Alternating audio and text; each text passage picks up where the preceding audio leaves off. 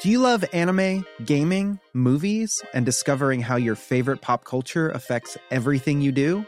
Then join us on Crunchyroll Presents The Anime Effect. I'm Nick Friedman. I'm Lee Alec Murray. And I'm Leah President. Every week, you can listen in while we break down the latest pop culture news and dish on what new releases we can't get enough of. Whether you love movies, I'm going to tell you all about the uh, hopeful 4K re release of Tron Legacy that happens. I'm right there with you. Or music. The music in this show Yeah. is absolutely incredible. Or anime. and under this mask is another mask. you can discover your new favorites right here on The Anime Effect. Listen every Friday wherever you get your podcast and watch full video episodes on Crunchyroll or on the Crunchyroll YouTube channel. Tired of ads barging into your favorite news podcasts? Good news. Ad-free listening is available on Amazon Music for all the music plus top podcasts included with your Prime membership. Stay up to date on everything newsworthy by downloading the Amazon Music app for free or go to amazon.com slash news ad free. That's amazon.com slash news ad free to catch up on the latest episodes without the ads.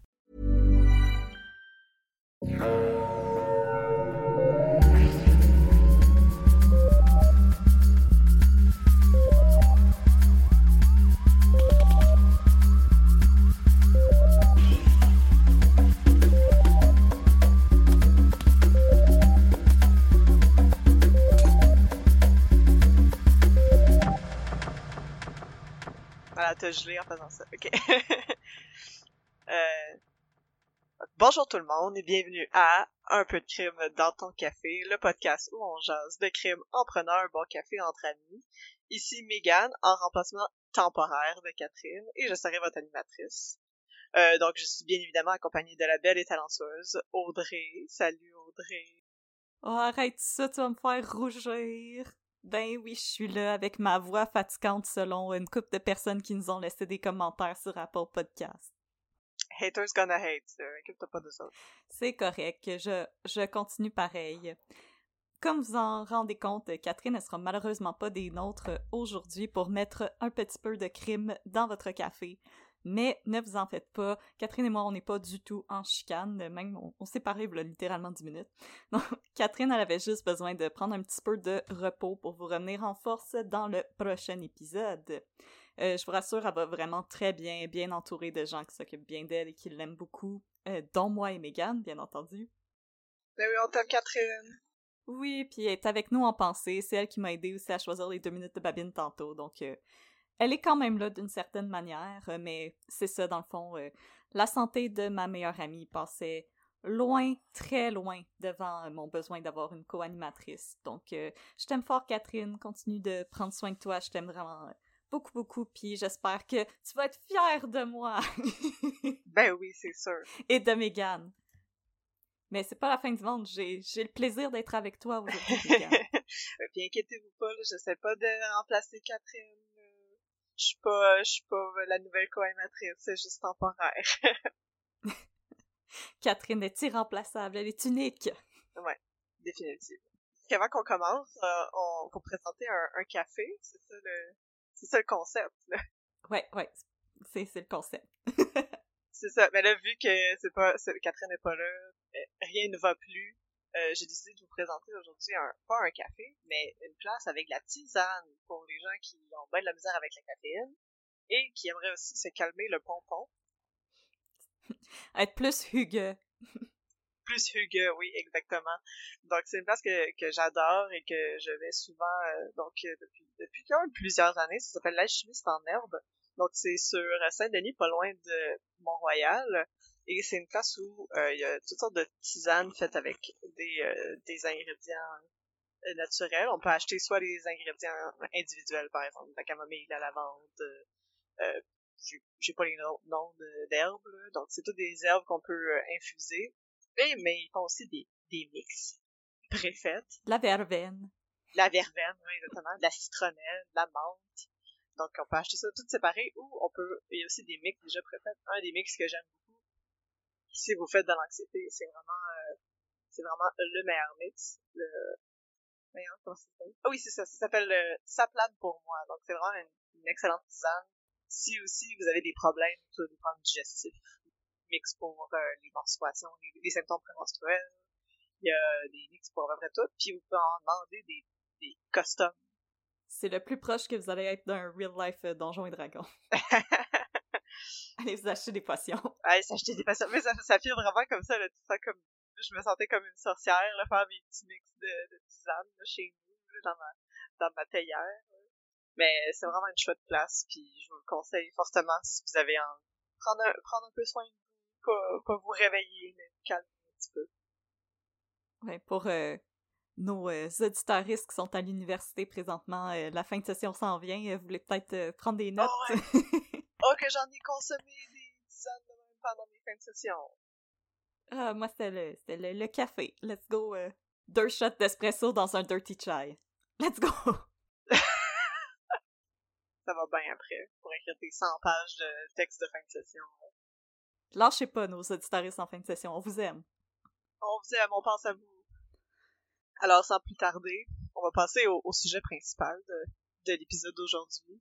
Donc, je te laisse la parole, Audrey. Fait que je vais vous parler euh, du scandale à Occupation Double. Non, c'est une phrase. on vous le promet, euh, un peu de crime en Ah, tant café, le seul endroit où on n'entendra pas parler. Ok, moi, j'écoute, j'écoute pas ça, euh, j'écoute pas ça au OD, puis j'aimerais ça savoir qu'est-ce qui se passe. Je sais pas, mais j'étais j'étais très invested dans le, le drama, là, dans les commentaires euh, Facebook, à savoir si on avait le droit de traiter les influenceurs et les influenceuses de tweet.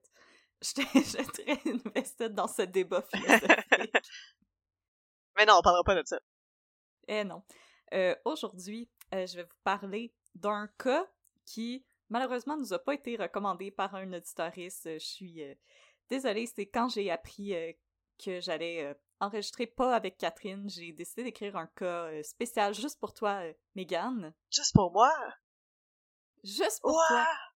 C'est une histoire pas très connue quand je le mentionne à des gens dans mon entourage. Il personne que ça sonne une cloche, mais peut-être que nos auditaristes de la région de Terrebonne et de Laval, ça va peut-être sonner une cloche. Alors, je vais vous parler de Guillaume Gélina. Who that? C'est un jeune homme qui a été arrêté en 2014 et je vais vous expliquer pour toi pourquoi dans pas très longtemps. Dans ce cas que j'ai intitulé Guillaume Gélina, la preuve est dans le container. Catchy. Alors, euh, ma source, j'en ai une seule aujourd'hui, ça s'appelle Le crime parfait par Claudia Bertium, un tout petit livre qui est paru en 2019 aux éditions du Journal de Montréal. Euh, dans le fond, c'était en cherchant sur la BNQ numérique dans la section des euh, livres sur euh, le, crime et le policier que j'ai trouvé ce petit livre et je me suis dit, ah voilà, un petit cas euh, rapide et le fun à raconter. Alors, c'est disponible sur euh, la BNQ numérique si jamais ça vous intéresse de faire vos propres recherches par la suite. Euh, comme d'habitude, je vous fais mes petits trigger warnings. On n'est vraiment pas dans le territoire des cas absolument terribles que j'ai faits, comme les monstres Jacques Cartier ou Jocelyn Hutt. On n'est pas non plus en territoire de Sinor et Norbourg où est-ce qu'on peut se permettre de se bidonner un peu plus. Euh, mais quand même, je sais que vous êtes beaucoup à les apprécier, ces trigger warnings-là, donc euh, les voici. On va discuter un peu de santé mentale, euh, des vétérans des forces armées et du PTSD, et féminicide. Donc, c'est des sujets qui sont un peu sensibles pour vous. Euh, voilà, je tenais à tout de suite euh, vous en aviser avant de rentrer dans mon récit. Mais comme je vous dis, ça va pas être un cas... euh, on n'est pas dans les... on n'est pas dans les cas corsés aujourd'hui. Les cas corsés, Donc, on est dans les cas veloutés. C'est tellement pas le bon nom.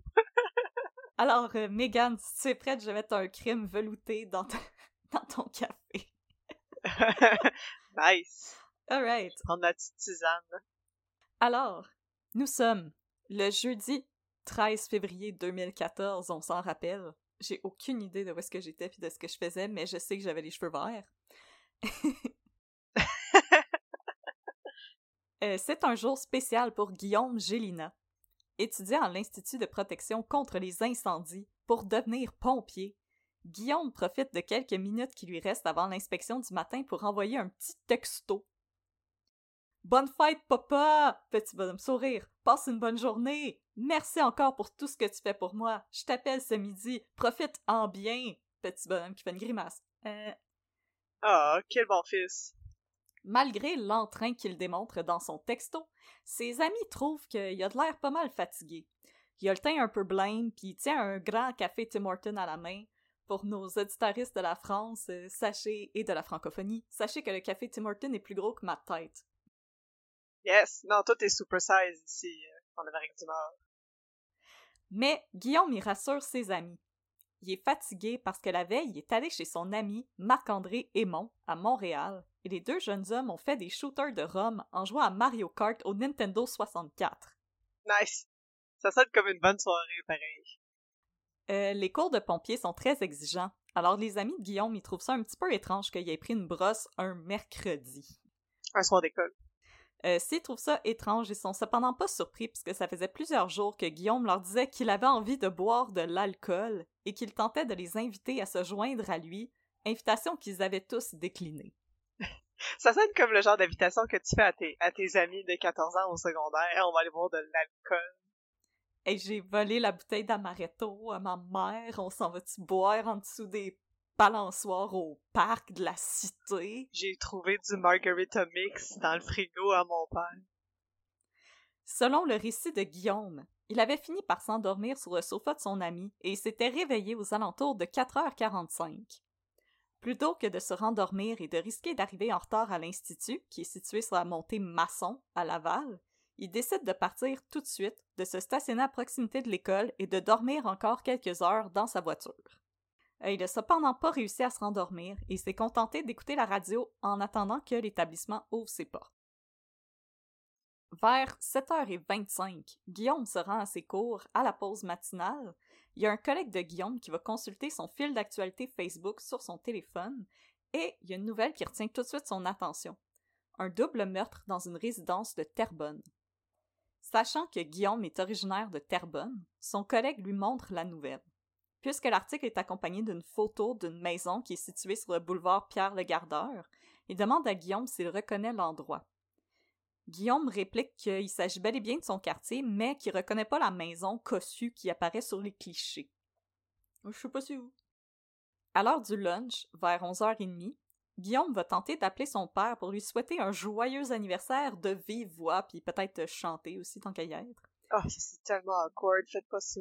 Euh, il obtient toutefois aucune réponse et il va se contenter.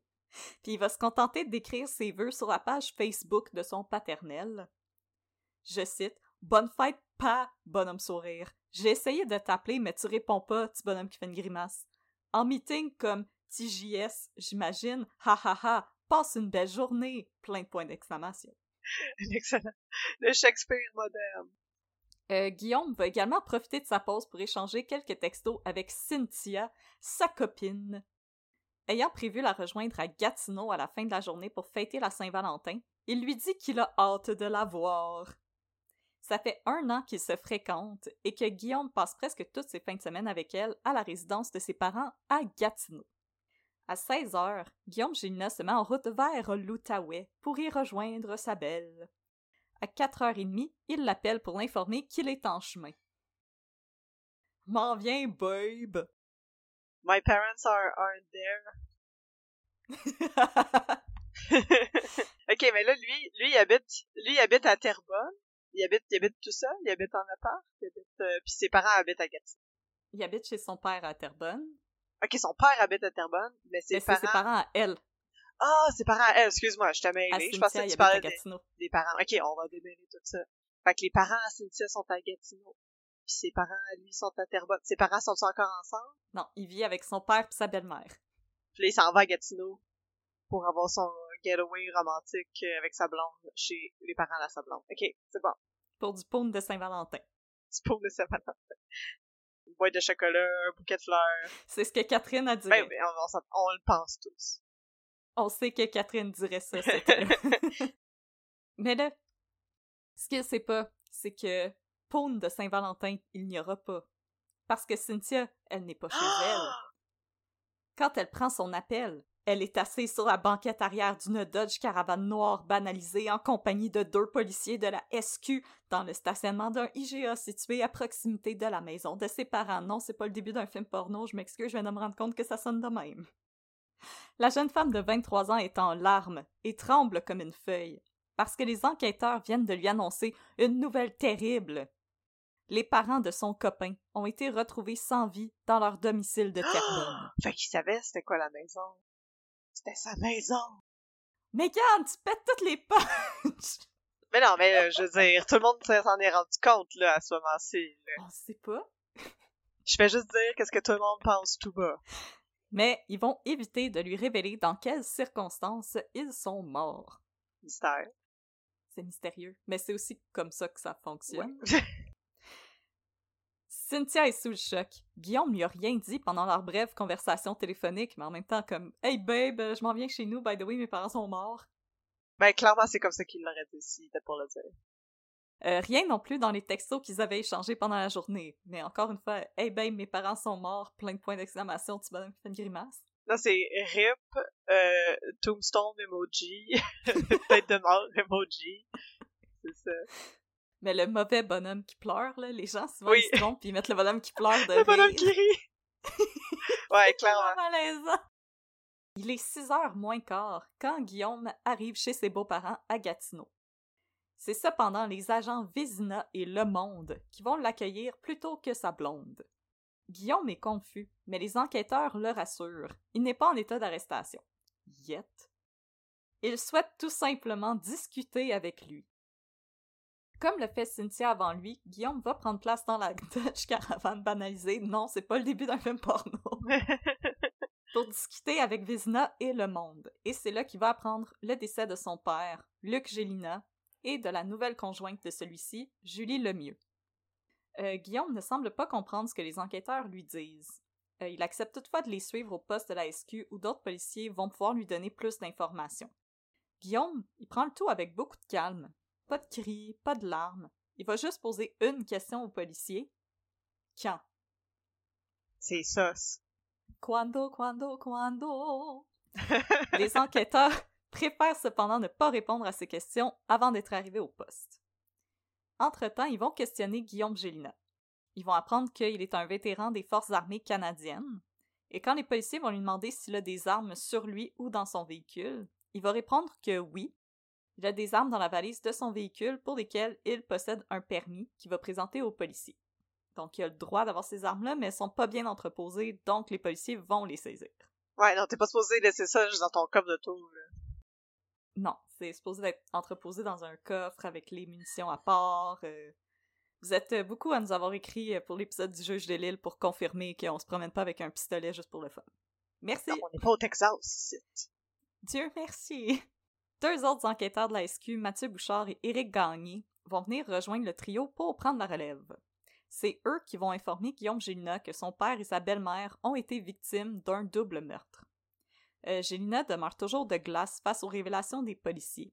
Considéré comme un témoin important dans l'affaire, Gélina va accepter d'accompagner les policiers jusqu'à leur quartier général pour y faire une déposition.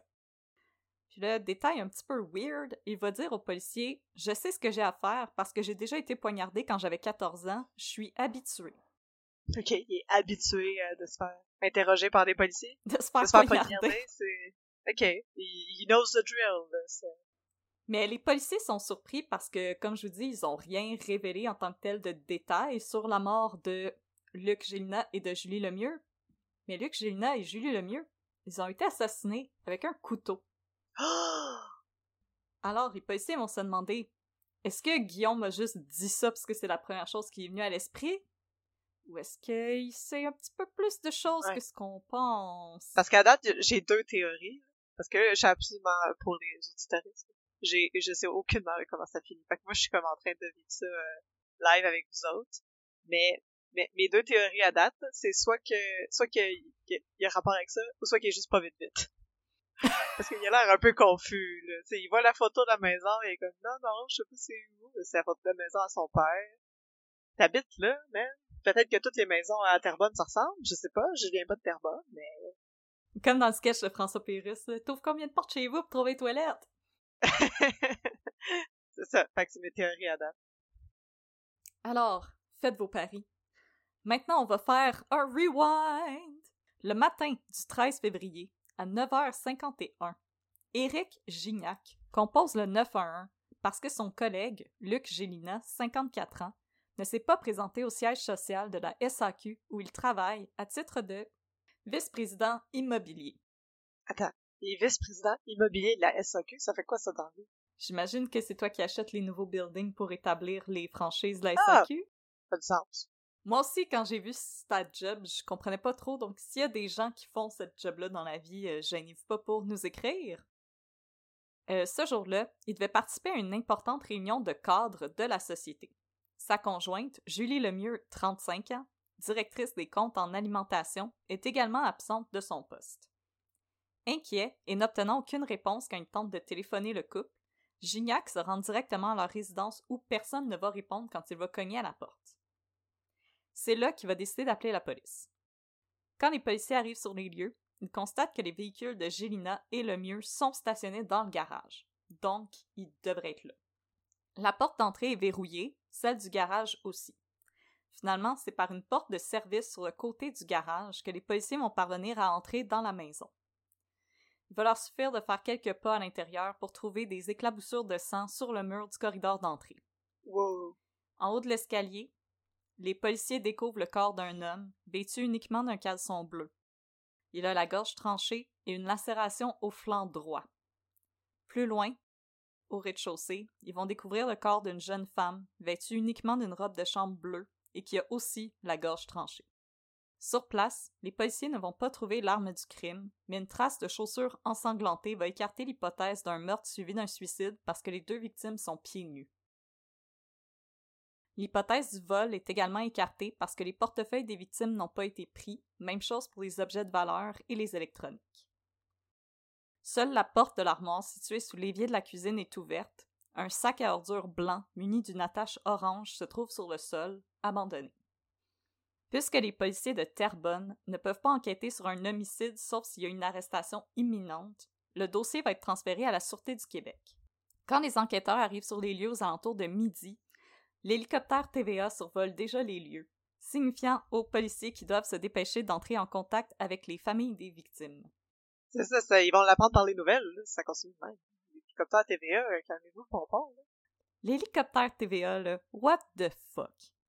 Quand mon école secondaire a passé au feu, l'hélicoptère TVA est arrivé avant les pompiers. Ben voyons donc. Ben c'est sûr qu'un hélico- hélicoptère, t'es pas pogné dans le trafic, là, mais... Je suis comme, c'est même pas discret que vous êtes plugué ces lignes d'urgence, là. Donc, c'est d'abord la fille aînée de Luc, Alexandra Gélina, qui va apprendre la triste nouvelle.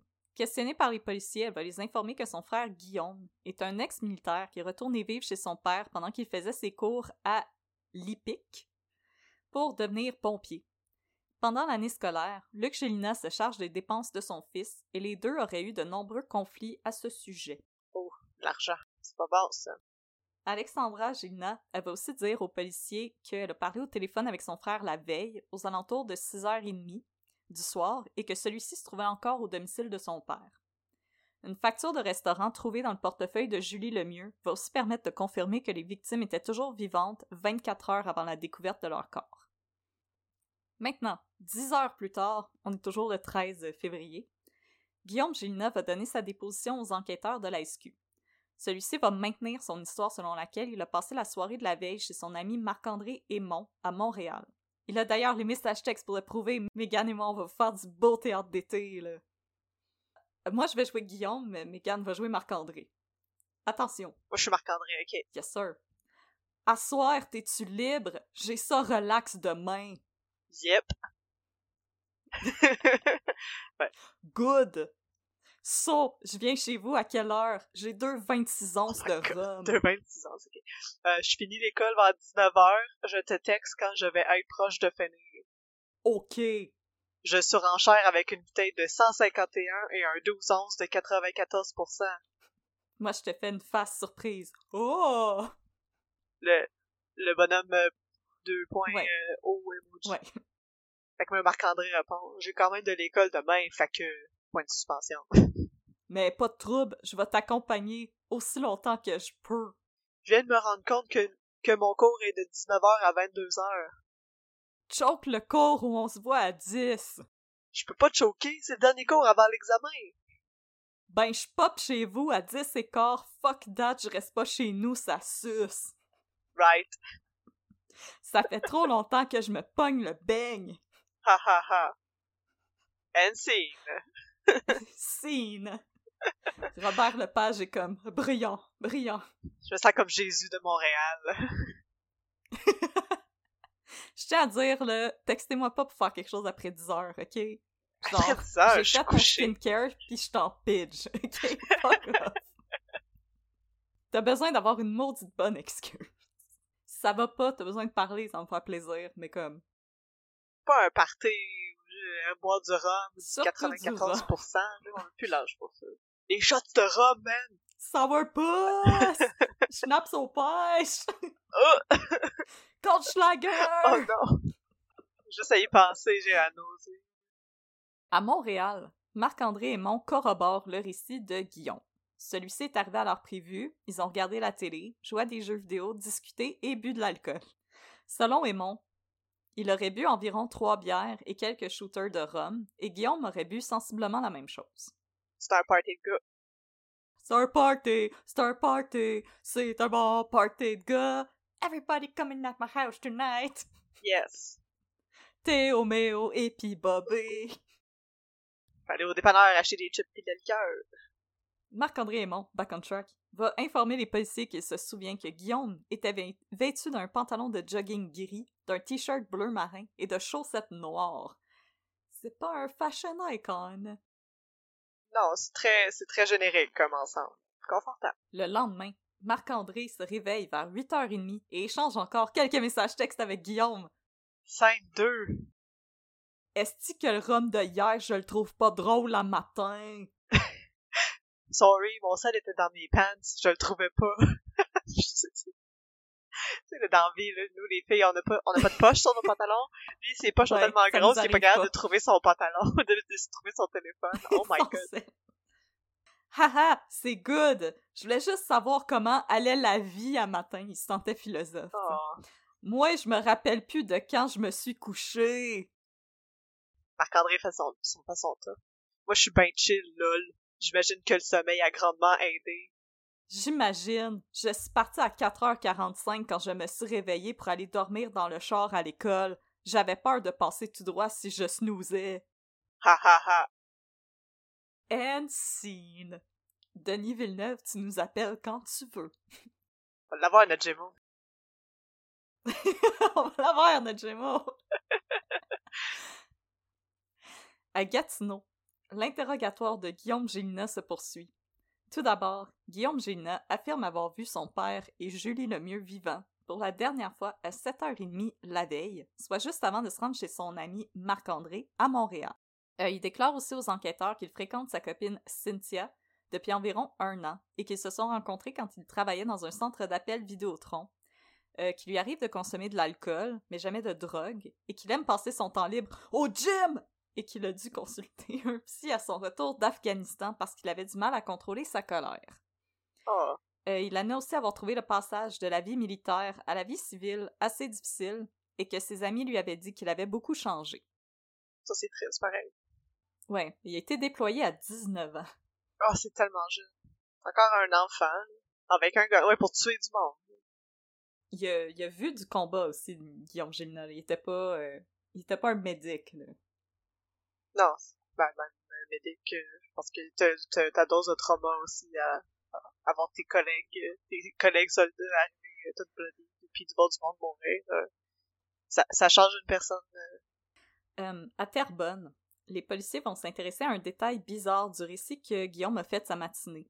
En effet, il va affirmer qu'après être parti de l'appartement de Marc-André Aymon à Montréal, il aurait fait un détour par le Tim Hortons du boulevard Moody à Terrebonne avant de se rendre à l'Ipic à Laval. Les Tim Hortons étant définitivement pas ce qu'il manque au Québec, euh, chers, chers auditoristes de la francophonie, Non, non, non, il y en a un, il y en a un par comme euh, coin de rue. là. Surtout à Laval, il y en a tellement. puis des fois il y en a, puis des fois il y en a deux. Ouais, Il y en a- comme deux t'as sur un coin de rue en face un en face de l'autre. là. T'en as dans les stations-service, t'en as... euh, Mais celui-là de Terrebonne, c'est lui qui fait le meilleur café.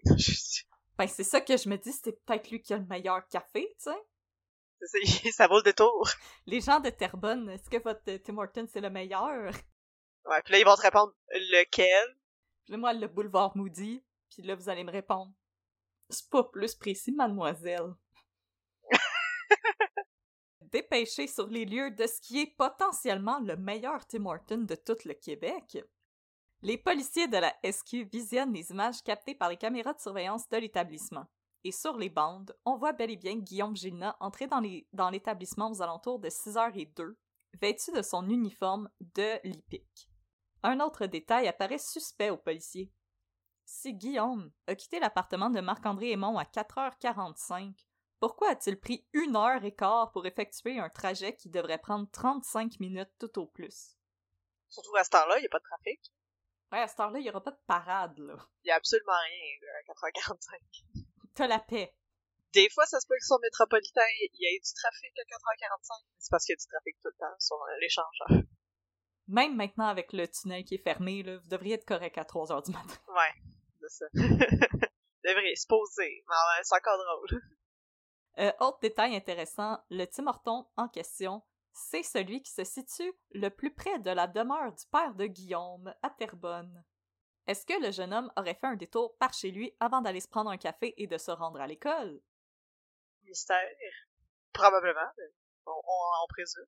Donc, après avoir euh, communiqué leur découverte avec leurs supérieurs, les policiers dépêchés sur place vont décider de fouiller les trois conteneurs à déchets situés à l'arrière du meilleur Tim Hortons du Québec. Il est 23h50 quand le sergent détective Portelance va découvrir entre les sacs poubelles noirs du Tim Hortons des sacs poubelles blancs munis d'une attache orange. Comme celui qu'il y avait dans la maison?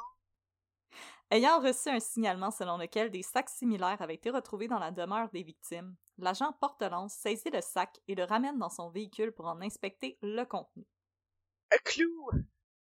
Dans le premier sac, il découvre une serviette de bain beige et un autre sac en plastique blanc à l'effigie d'une chaîne d'épicerie, donc on sait que c'est pas super C parce que leurs sacs sont jaunes.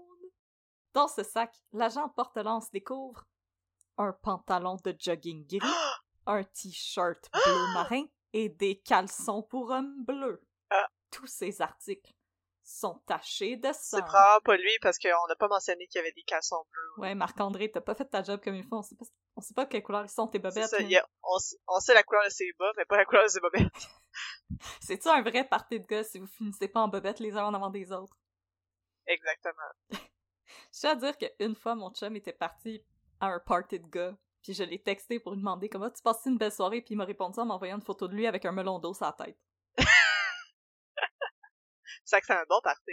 Ben, je me suis dit, c'est ça qu'on veut dire par boys will be boys. Ah. C'est du harmless fun. Ouais, c'est juste avoir un melon d'eau sur la tête. Ils ont juste vidé un melon d'eau, puis ils se le mettaient sur sa tête, puis ils prenaient des poses Ah. de ninja. Au total, quatre sacs poubelles blancs seront récupérés dans les containers situés à l'arrière du Tim Horton, le meilleur. Quatre! À l'intérieur des sacs, les techniciens en scène de crime retrouveront une paire de bottes de motoneige noires de pointure neuf, dont les semelles présentaient un motif semblable à celui retrouvé sur la scène du crime, et elles sont recouvertes de sang. Le même sac. Ok, mais là, Ouais. j'en de me dire, là, mes deux théories sont vraies. C'est lui, pis il est tweet aussi. Si t'es pour domper tous tes sacs de vidange en arrière du Tim Hortons, va pas t'acheter un café dans le même Tim Hortons après. là. Megan, donne pas des idées aux gens. Juste comme... Je sais pas, il me semble que c'est du, du gros bon sens. Ben, honnêtement, je lisais, le- je lisais le livre, puis je me disais pourquoi ça s'intitule Le crime parfait, là? C'est genre, C'est... c'est vraiment botché, ce job-là. là. Sorry, là, mais.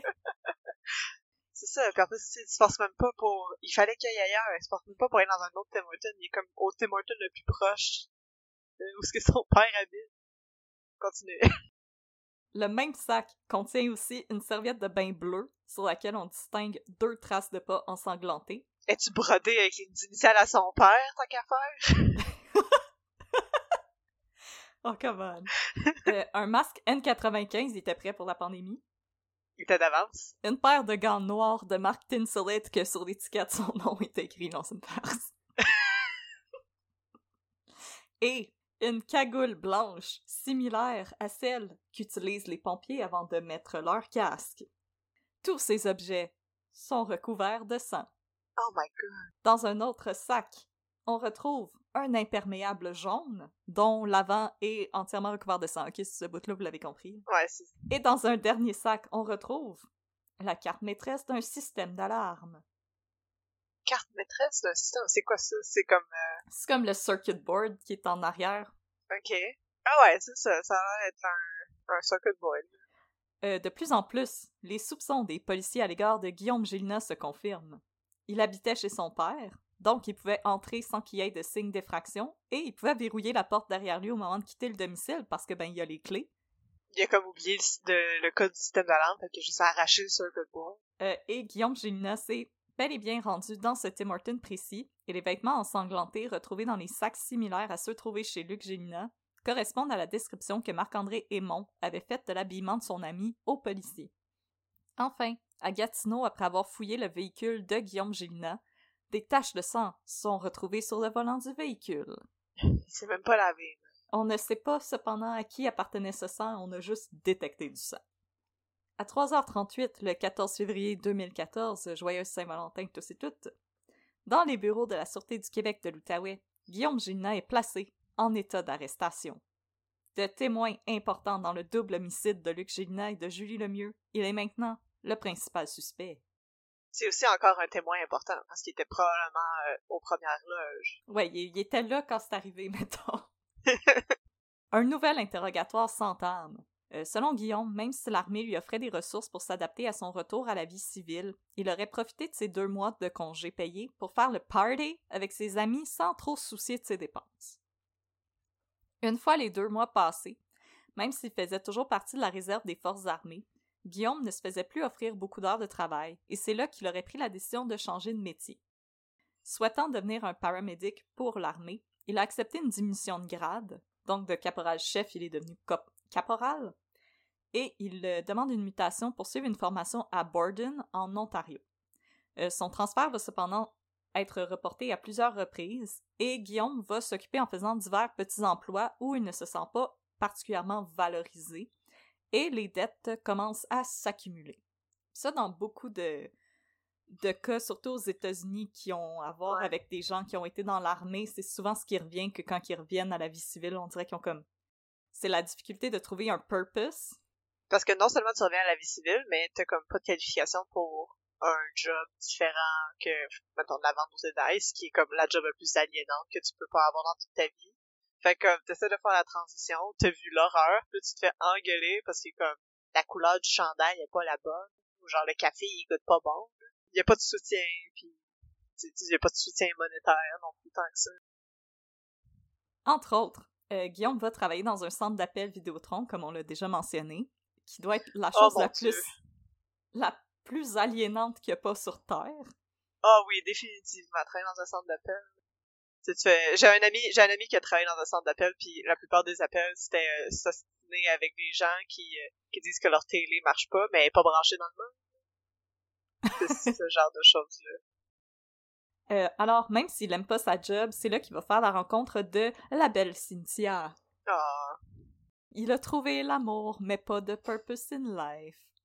Euh, finalement, Guillaume va décider d'entamer une formation de pompier à l'Institut de prévention des incendies du Québec. En raison de l'horaire exigeant des cours, il a du mal à se trouver un emploi à temps partiel pour couvrir ses dépenses. Euh, même s'il acceptait d'aider financièrement Guillaume pendant sa formation de pompier, Luc Gélina tenait à ce que son fils travaille au moins 10 heures par semaine. Guillaume n'est pas enchanté par l'idée parce qu'il a du mal à trouver l'équilibre entre ses heures de cours, ses heures d'entraînement physique et il refuse de travailler la fin de semaine parce qu'il veut se rendre à Gatineau pour passer du temps avec Cynthia. Quand les policiers vont lui demander de raconter sa soirée du 12 février une nouvelle fois, Guillaume va répéter qu'il est rentré chez lui après ses cours aux alentours de 17 heures. Quand son père revient du travail, les deux hommes vont discuter de leur journée et des Jeux olympiques de Sochi qui avaient Oh! débuté la semaine précédente. T'as-tu vu les toilettes, là? Les lits en carton, là! Ils ont tellement des cool toilettes. Euh, au, thème de leur, au terme de leur conversation, Guillaume aurait demandé à son père 50 dollars pour mettre de l'essence dans sa voiture. Faut qu'ils s'en à l'école. Et à Gatineau, c'est pas la porte à côté. Ah ouais, non, hein, ça, ça coûte cher ta tank à gaz. Yes. Euh, Guillaume aurait téléphoné ensuite à Cynthia et le couple aurait discuté environ une heure et demie. Vers 22h15, Guillaume quitte le domicile de son père pour se rendre à l'appartement de Marc-André Aymon à Montréal.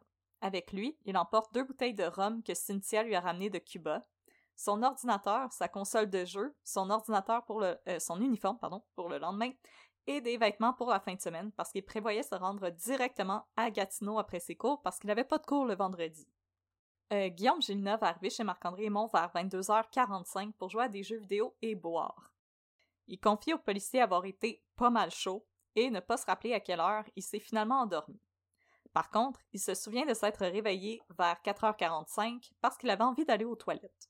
Il aurait alors décidé de se rendre directement à l'IPIC, mais se serait arrêté en chemin dans un dépanneur SO de Montréal pour faire le plein et s'acheter une bouteille d'eau et une barre énergisante. Pas de détails sur elle était à quelle saveur, cette barre énergisante?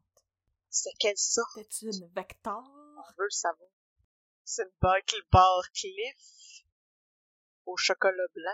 Il informe par ailleurs le policier qu'il est entré dans la succursale pour payer et qu'ils n'auront pas de mal à confirmer son alibi.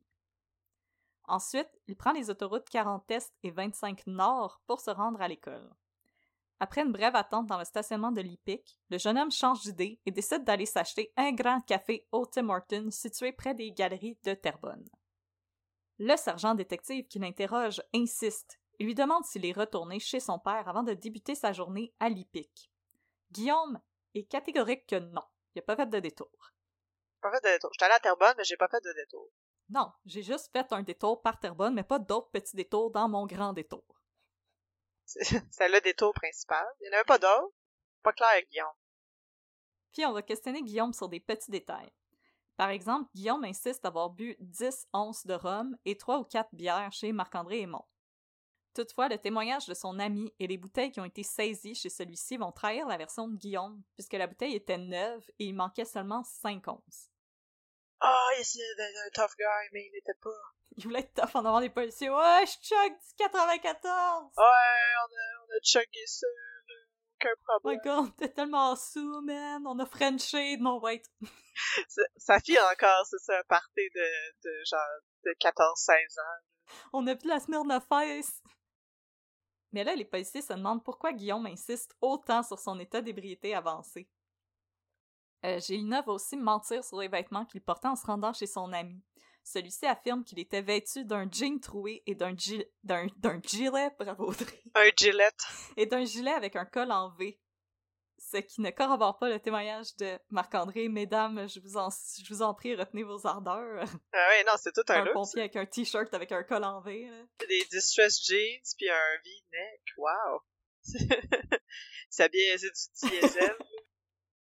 Sûrement, on est en 2014. du diesel, du jab, du guess, let's go. ah, ah, ah ouais, exactement.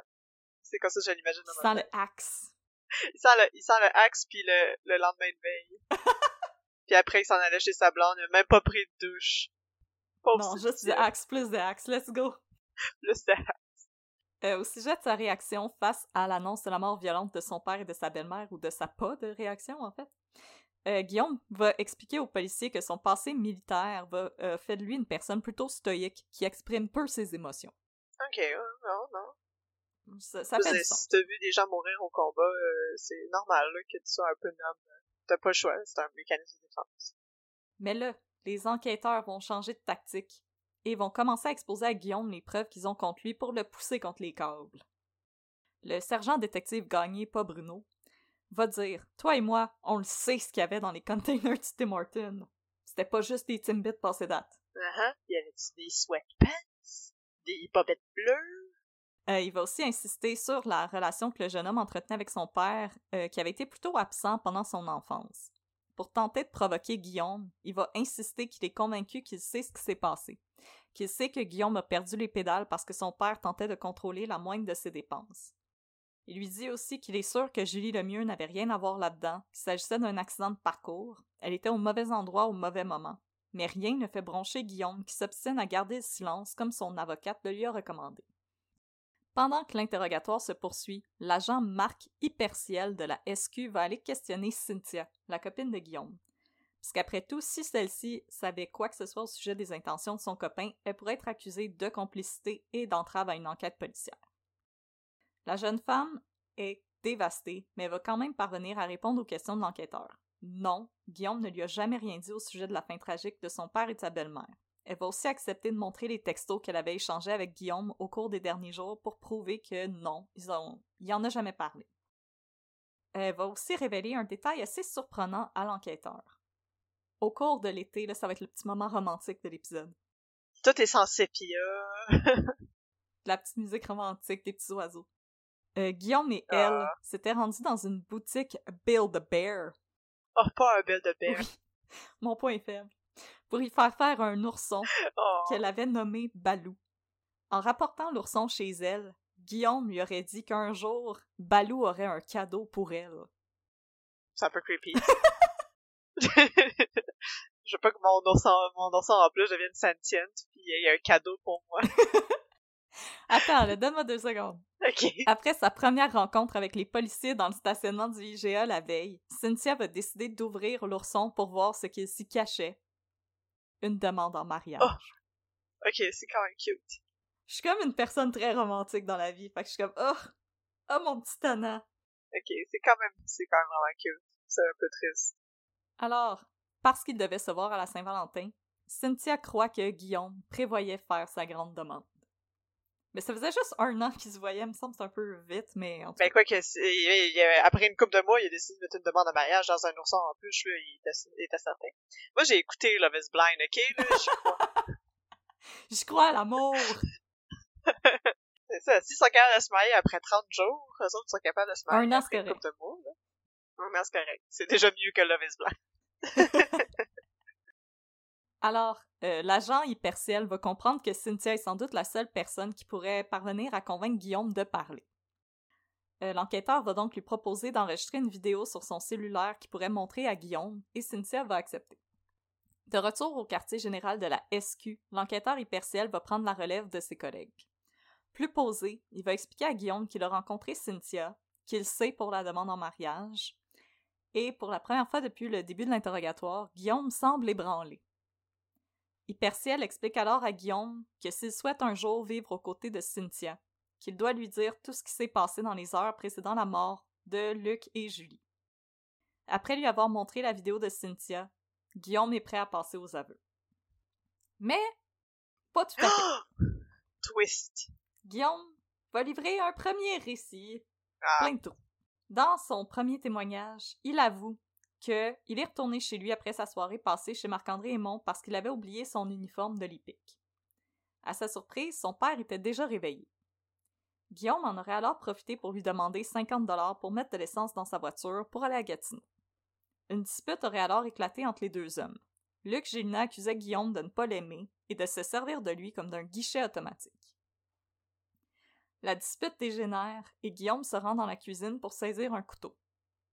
Il insiste qu'il voulait seulement menacer son père avec, couteau, avec le couteau, qu'il voulait pas s'en servir. Guillaume est un peu confus et ne se souvient plus trop de la suite des événements.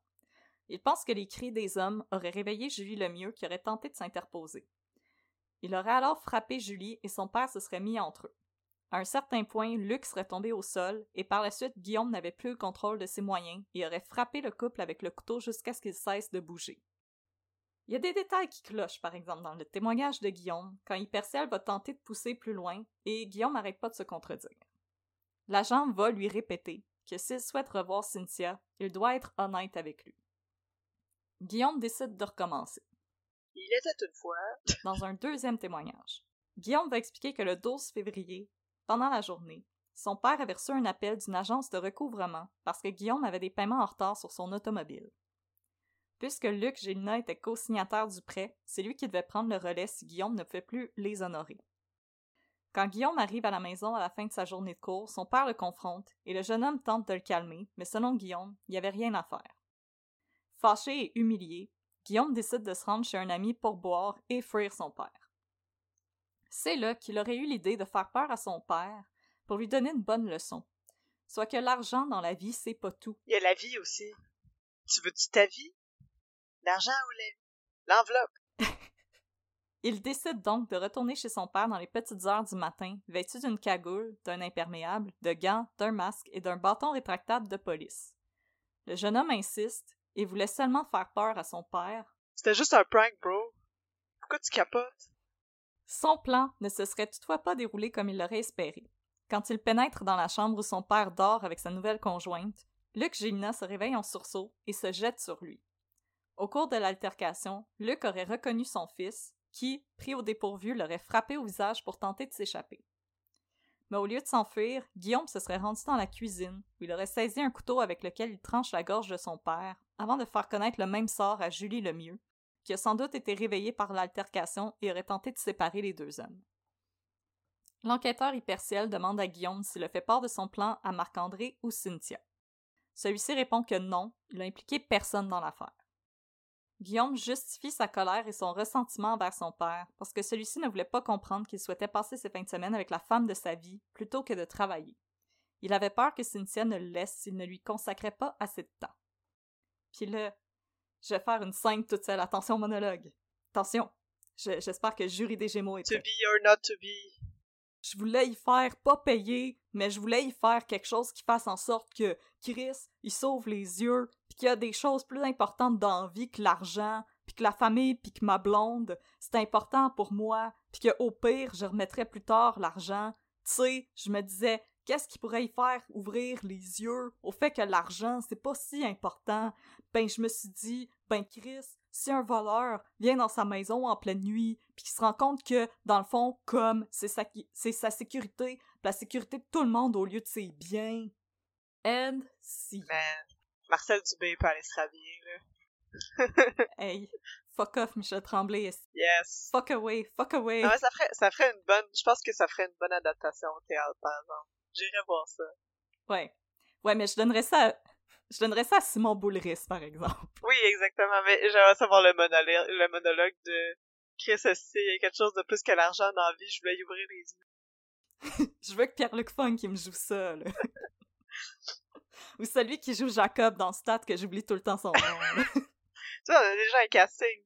J'ai déjà un casting dans ma tête, là, c'est malade. Puis Fugueuse, elle va pouvoir oh. jouer Cynthia, là. Ça va être malade. Définitivement, Fugueuse, c'est Cynthia.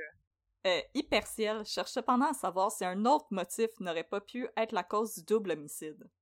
Il va demander à Guillaume s'il avait considéré, you know, l'héritage qu'il recevrait si son père venait à mourir. Un héritage qui aurait permis à Guillaume et Cynthia de vivre une petite vie tranquille et confortable. On n'oubliera pas que Luc Gina avait une bonne job. Ouais, c'est ça, l'assurance vie. Mais Guillaume affirme que non, il n'a jamais pensé à ça. Mais Hyperciel n'est toujours pas convaincu que le geste n'était pas prémédité.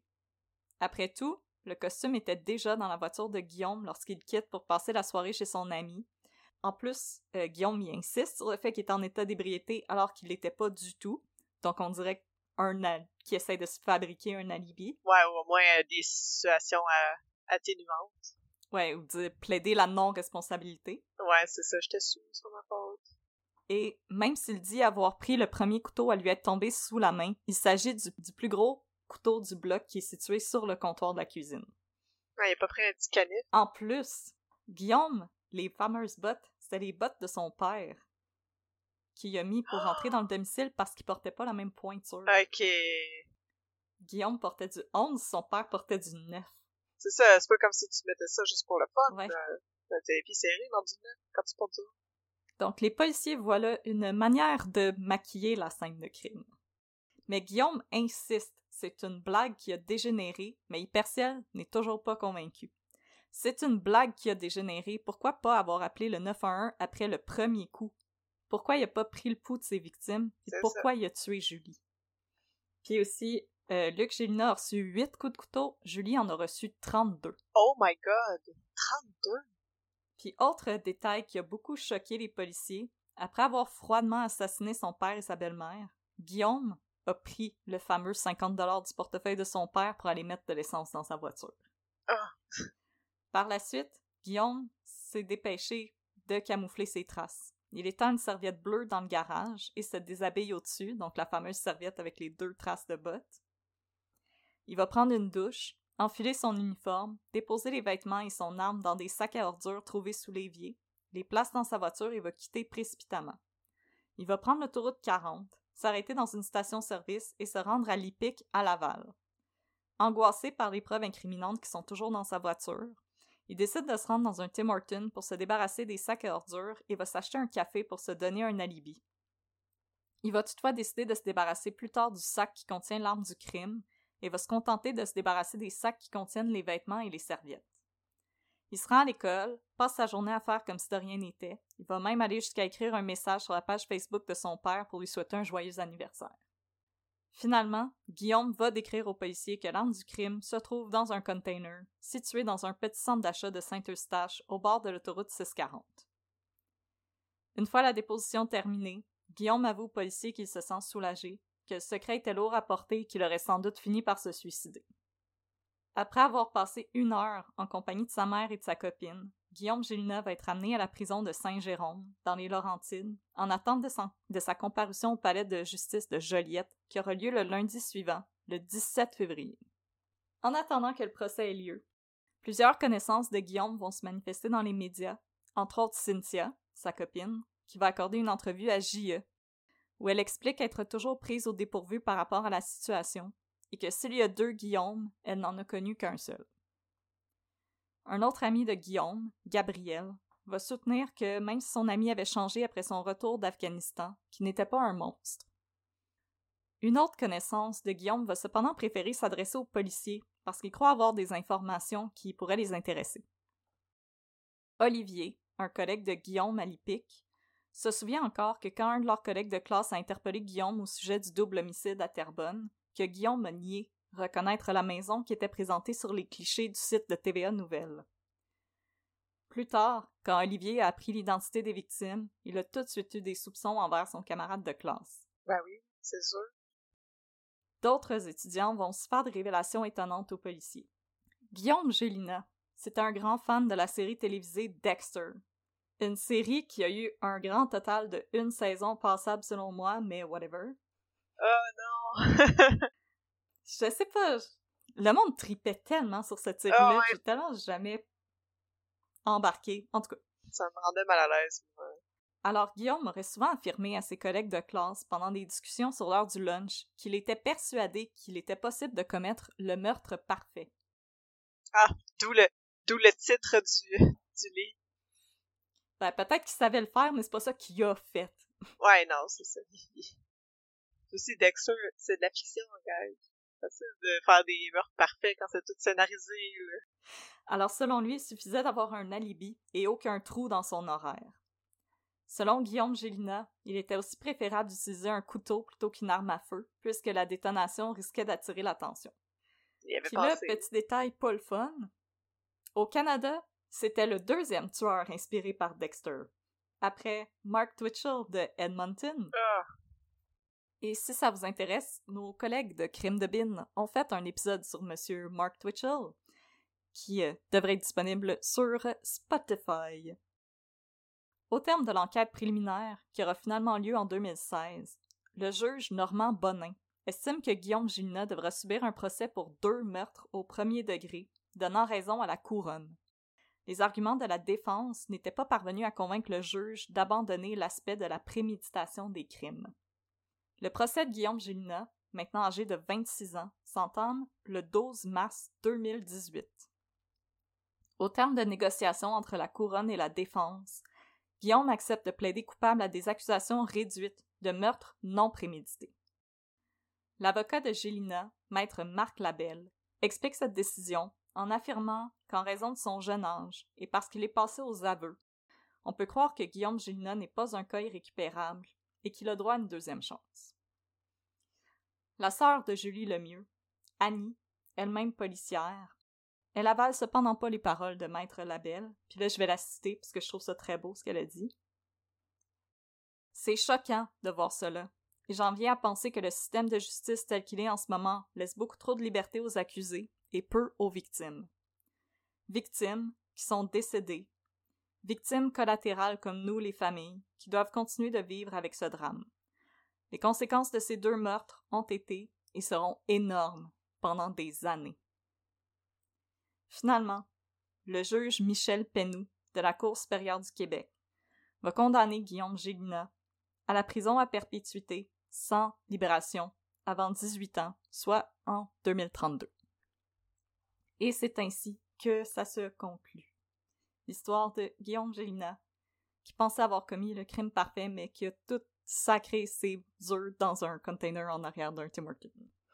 T'as de l'air découragé, mes gars. en arrière du Tim Hortons le plus proche de chez son père. Euh, mais c'est, c'est comme, c'est, c'est tweet pis triste en même temps. Comment, c'est ça, on néglige aussi les vétérans, mais je sais pas, moi, c'est le truc de Dexter là, qui, qui m'accroche parce que j'ai tout le temps, il faut tout le temps faire attention avec l'influence et ah, les jeux vidéo, ça rend violent, ces choses-là. Mais j'ai toujours eu un malaise, c'est ça, avec la série Dexter parce que, tu sais, le ben. héros, c'est un tueur en série, puis il est vraiment comme encensé. C'est tout fait pour qu'on s'identifie à lui parce que, tu sais, il, est sympathique, puis c'est le good guy, tu sais, il tue juste des bad guys, mais reste que c'est moralement répréhensible? On a un système de justice pour ça, là. Si tu de te faire justice toi-même, après, ça fait que tu peux te faire justice pour un 50 pièces une tank de gaz parce que t'aimes pas ton père. Tu sais, moi aussi, l'idée comme non, non, mais c'est un tueur avec un code moral, mais moi, j'aime mieux citer Brooklyn Nine-Nine, euh, Cool Motive, Still Murder. Ouais, c'est ça, Cool Motive, Still Murder. tu sais, moi, je veux pas vivre dans une société où les gens peuvent juste prendre la justice dans leurs mains, là. Je m'excuse, pour moi, la violence, ça crée plus de violence. C'est pas... Euh, ça règle absolument rien c'est ça, ça j'avais des moments aussi tu, tu décrivais les scènes puis ça me faisait penser c'est ça à American Psycho un peu aussi l'espèce de détermination dans qu'est-ce que t'es en train de faire. Avec ta scène de crème je sais pas il y a, y a vraiment de la préméditation là-dedans. Si t'as fait ça par accident c'est beaucoup de layers euh, ah, mais moi c'est vraiment le détail qu'il a mis les bottes de son père. Ça, ah, m'a quand au début les policiers étaient comme moi j'ai l'impression que c'est prémédité j'étais comme oh on peut jaser mais quand ça a été mentionné comme non, non, il a mis les bottes de son père pour entrer en dedans. Je comme. Ouais, c'est ça. T'as pensé à ton affaire, là. T'as réfléchi à c'était quoi tes intentions puis ton exécution. Ben merci beaucoup euh, pour ton récit. C'était vraiment fascinant. Un petit peu de un petit peu de tout, comme tu disais, c'est ni euh, ni très gruesome, ni très euh, comique. C'est j'irais pas jusqu'à dire que c'est velouté, mais c'est très intéressant. Non. Mais oublie pas de voter pour Megan et moi là, aux Gémeaux. Là. Ouais, c'est ça, là, on a... On a tout donné.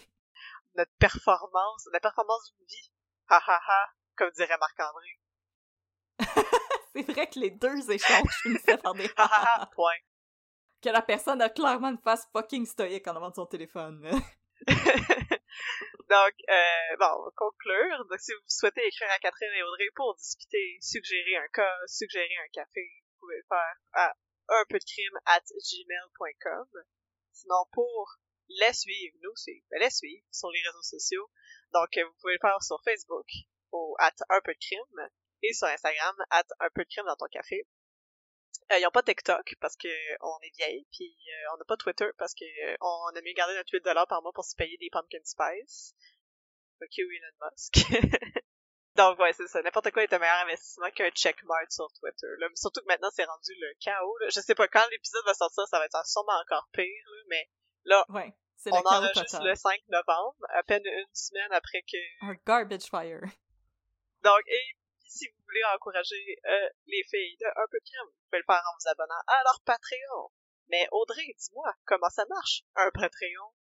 Et oui, c'est cette nouvelle patente que nous avons, le Patreon, où vous pouvez maintenant nous encourager euh, selon vos moyens. Euh, tout, tout nous aide, tout est apprécié. Alors, sur Patreon, vous pouvez choisir un, euh, un niveau. Je vais dire le plus de mots en français possible, donc vous pouvez choisir votre niveau d'abonnement. Alors, voici les niveaux.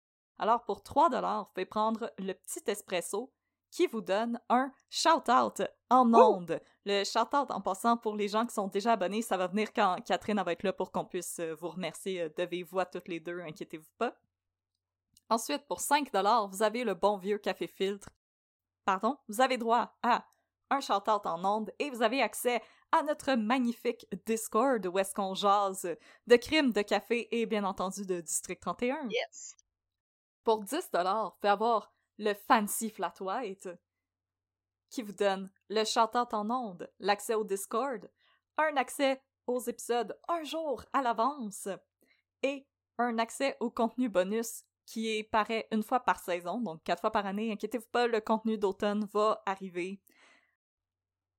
Alors pour 15 vous avez droit au succulent cold brew avec sa crème sucrée. Ok, moi, j'ai déjà j'ai une plainte pour les. Il me semble que les prix ça marche pas là, mais c'est pas grave.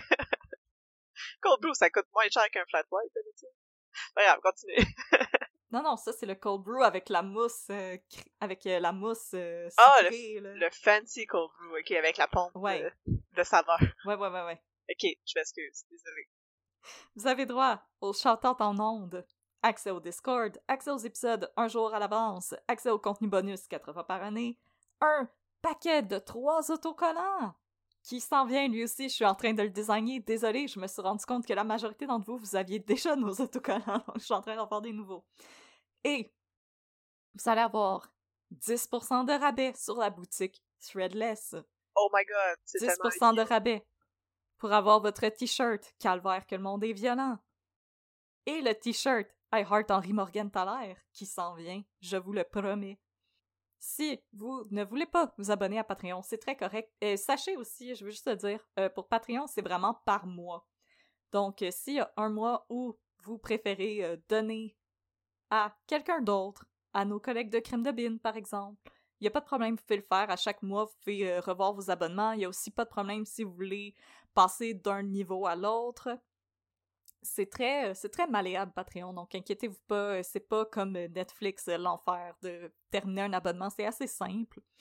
Et si vous n'avez pas envie de vous abonner au Patreon, vous pouvez aussi vous gâter sur notre boutique Threadless. Et là, on est vraiment désolé, les prix sur Threadless sont en US.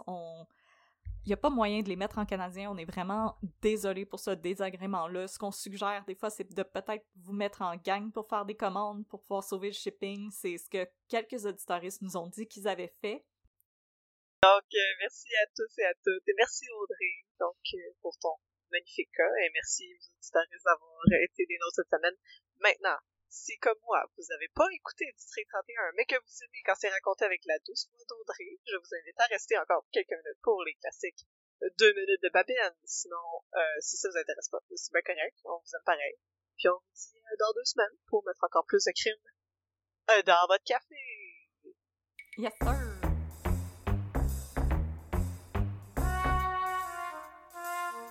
Euh, mon chum, ça te dérange-tu si euh, je m'assois avec toi pour euh, manger ma sandwich au jambon? Ben non, y a pas de problème, mon chum. Mon, mon partner est pas rentré à Qu'est-ce qui se matin. passe? Es-tu correct? Ben oui, euh, il est correct. euh, Il va.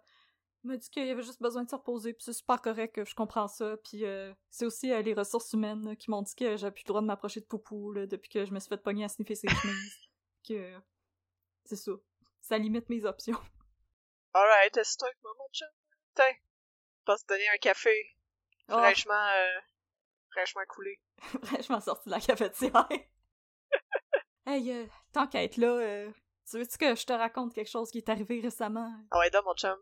C'est l'histoire de Florence Guindon, notre collègue euh, sergente détective là-bas, là, avec l'air bête.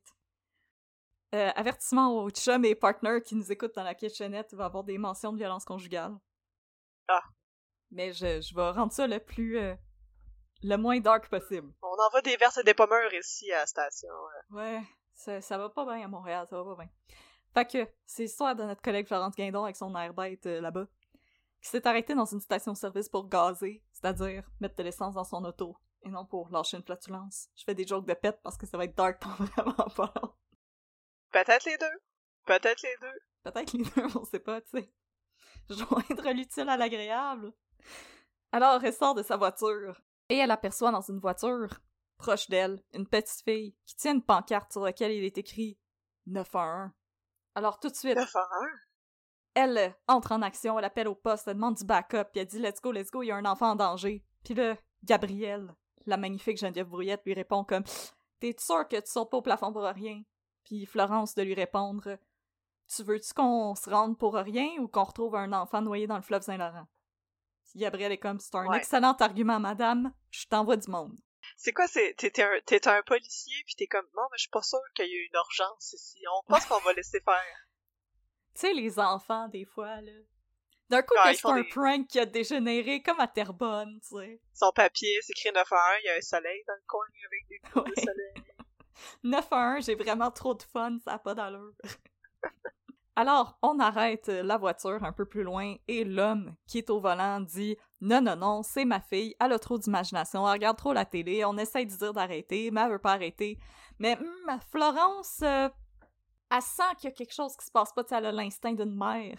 Ouais. Puis euh, le monsieur est un petit peu bête aussi avec les policiers pour quelqu'un qui a rien à se reprocher. Fait qu'elle dit comme OK, on va aller jaser de ça au poste. Puis là, le monsieur est encore plus bête. Fait qu'elle est comme Hum, je sens que j'ai raison, moi là. C'est ça. c'est- Alors on se rend au poste.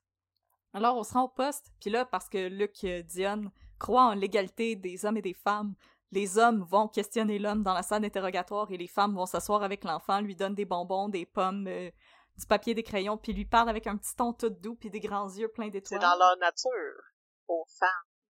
Puis là, dans la salle d'interrogatoire, le monsieur, il est pas mal bête, puis il envoie pas mal chier les policiers. Mais dans la salle euh, de lunch avec euh, Florence, elle demande à la petite fille Qu'est-ce que je peux faire pour toi, ma belle? Pourquoi t'avais besoin de la police Puis la petite fille de répondre Non, non, non, non, moi j'ai pas besoin de la police. Puis là, les femmes, Florence Noélie, la travailleuse sociale, Gabrielle, de se regarder puis de faire des petits rires, puis faire comme Ah, ben voyons, ma belle, faut pas déranger la police pour rien. Il y a des gens qui se font tirer dans la rue, on a d'autres choses à faire. Puis la petite fille de répondre Non, non, non, c'est ma mère qui a besoin de la police. Puis là, les policiers sont comme Mais pourquoi a-t-elle besoin de la police? Y a-t-il un pot de cornichon qu'elle n'est pas capable d'ouvrir? Et la petite fille de répondre Non, non, c'est parce que ma mère, elle est enchaînée au sous-sol puis elle a pas le droit de sortir de la maison. Oh my god. C'est donc ben trash. 180. Alors, on appelle les gars dans la salle d'interrogatoire. faut qu'on aille à la maison immédiatement. Alors, c'est Noélie et Bruno qui vont être dépêchés sur les lieux.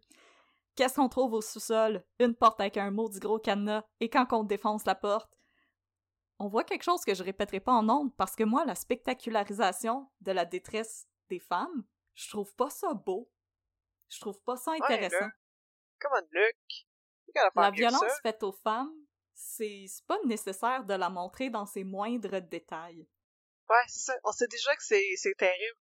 Fait que on appelle au poste et on confirme qu'il y a une femme euh, retenue contre son gré et en détresse. Alors Super Patrick Bissonnette procède à l'arrestation du monsieur et là le monsieur se lance dans une tirade où on apprend que sa femme elle voulait le quitter. Et lui, il voulait pas qu'elle le quitte, alors il l'a attaché, j'imagine. euh, c'est ça. La confusion la plus logique. Voilà, s'il vous plaît, à la maison, on ne fait pas ça. Alors Patrick Bissonnette est comme cool motive style kidnapping. Et là, l'homme se lance dans une tirade digne des coins les plus sombres de l'Internet, c'est-à-dire la page des fans de Guy Nantel sur Facebook. Oh non! Comme quoi les femmes, c'est toutes des ci pis des ça. Qui aurait cru qu'un jour il, était, il serait pire que les, que les, les réponses dans ses vox pop, hein?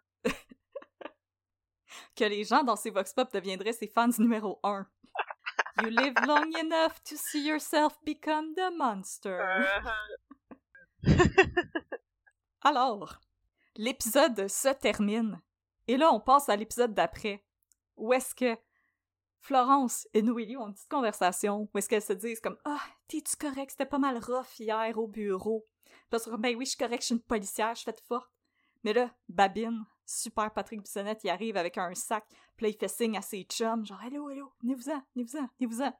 Et là, de déposer sur les bureaux de ses collègues des petits pots qu'ils remplissent d'eau. Je tiens à dire que Popo avait l'air vraiment concentré quand il mettait de l'eau dans un vase, comme faut vraiment que je fasse ça comme il faut pour pas j'en échappe. Et ils mettent des roses dans les petits pots. Et là, ils se tiennent les uns à côté des autres, en formation photo de classe. Puis ils disent Mesdames, on tenait à faire ça pour vous montrer que nous, les hommes, on n'est pas tous des écœurants. Hein? Je suis confuse. Et ce jour-là, l'égalité homme-femme a été accomplie. Une rose en plus. Ouais, une rose chaque, pas plus, là, le, le budget Ouais, non, quand ça même. cher, hein. roses. Ben Oh oui. my god. Hey. Hashtag not all men.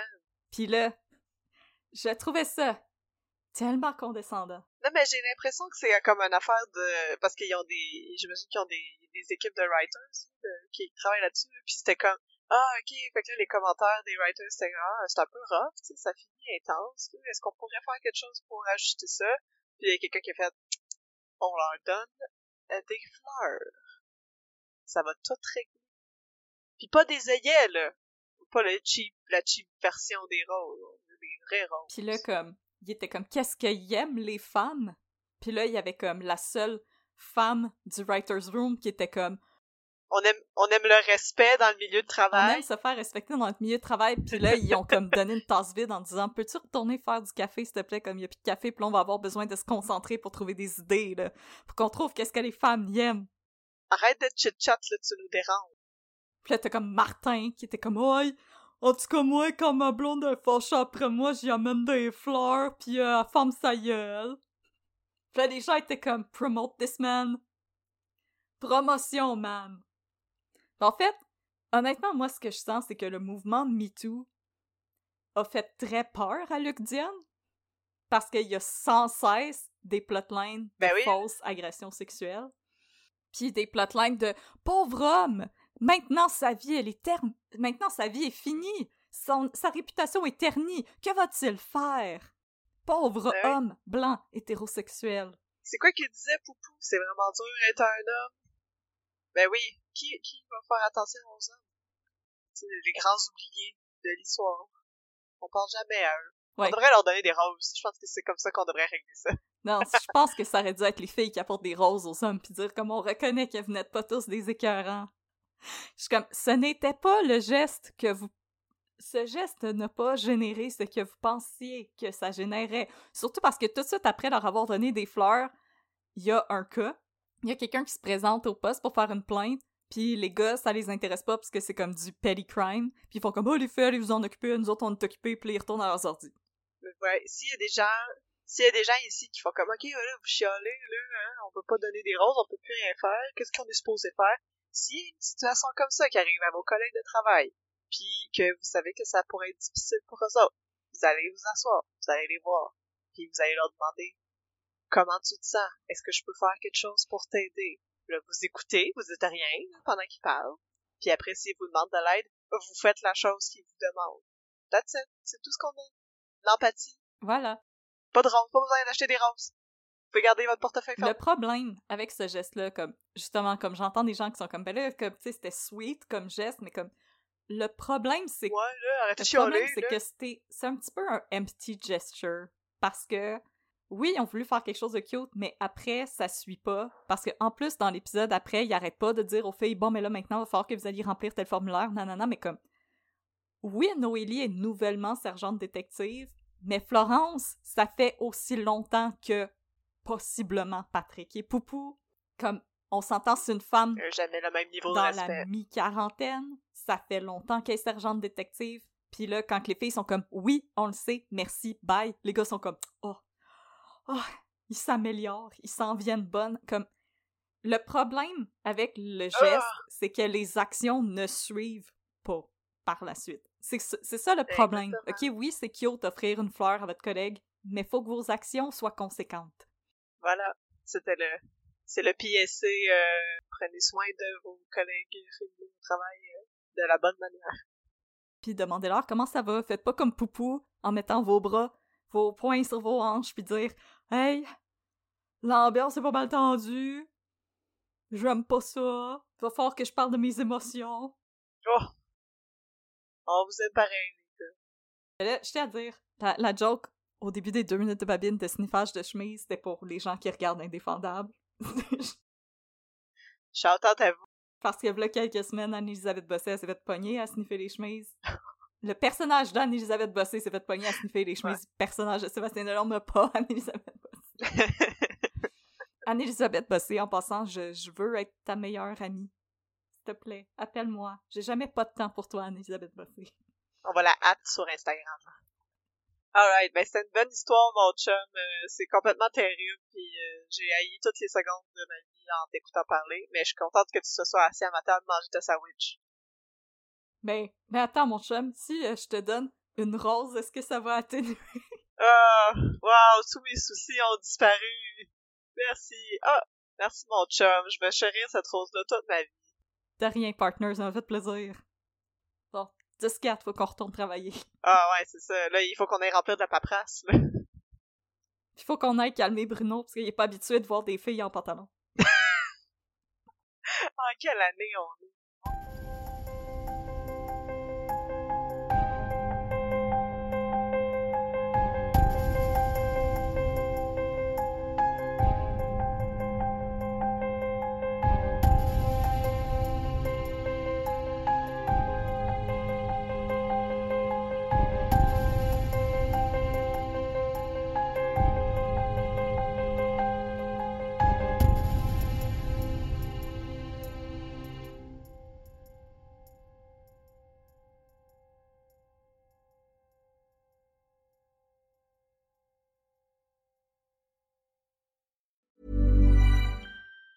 Tired of ads barging into your favorite news podcasts?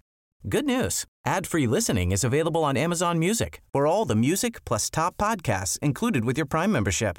Stay up to date on everything newsworthy by downloading the Amazon Music app for free or go to amazon.com slash news ad free. That's amazon.com slash news ad free to catch up on the latest episodes without the ads.